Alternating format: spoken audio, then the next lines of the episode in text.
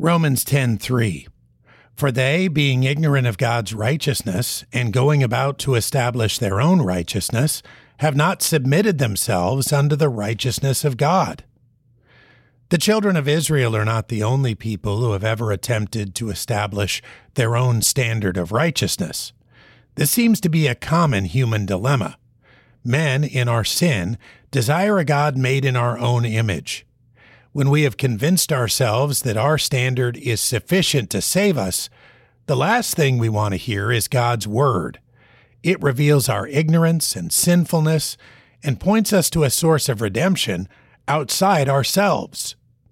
The free gift of salvation through the Lord Jesus Christ does not appeal to selfish human desire. It is the Word of God, through the power of the Holy Spirit, that teaches us to submit ourselves to God through faith in Christ.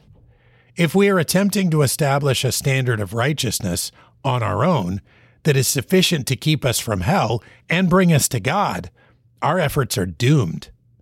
On the other hand, humble and sincere belief in Jesus Christ brings true hope. Salvation is a story of submission, not human effort.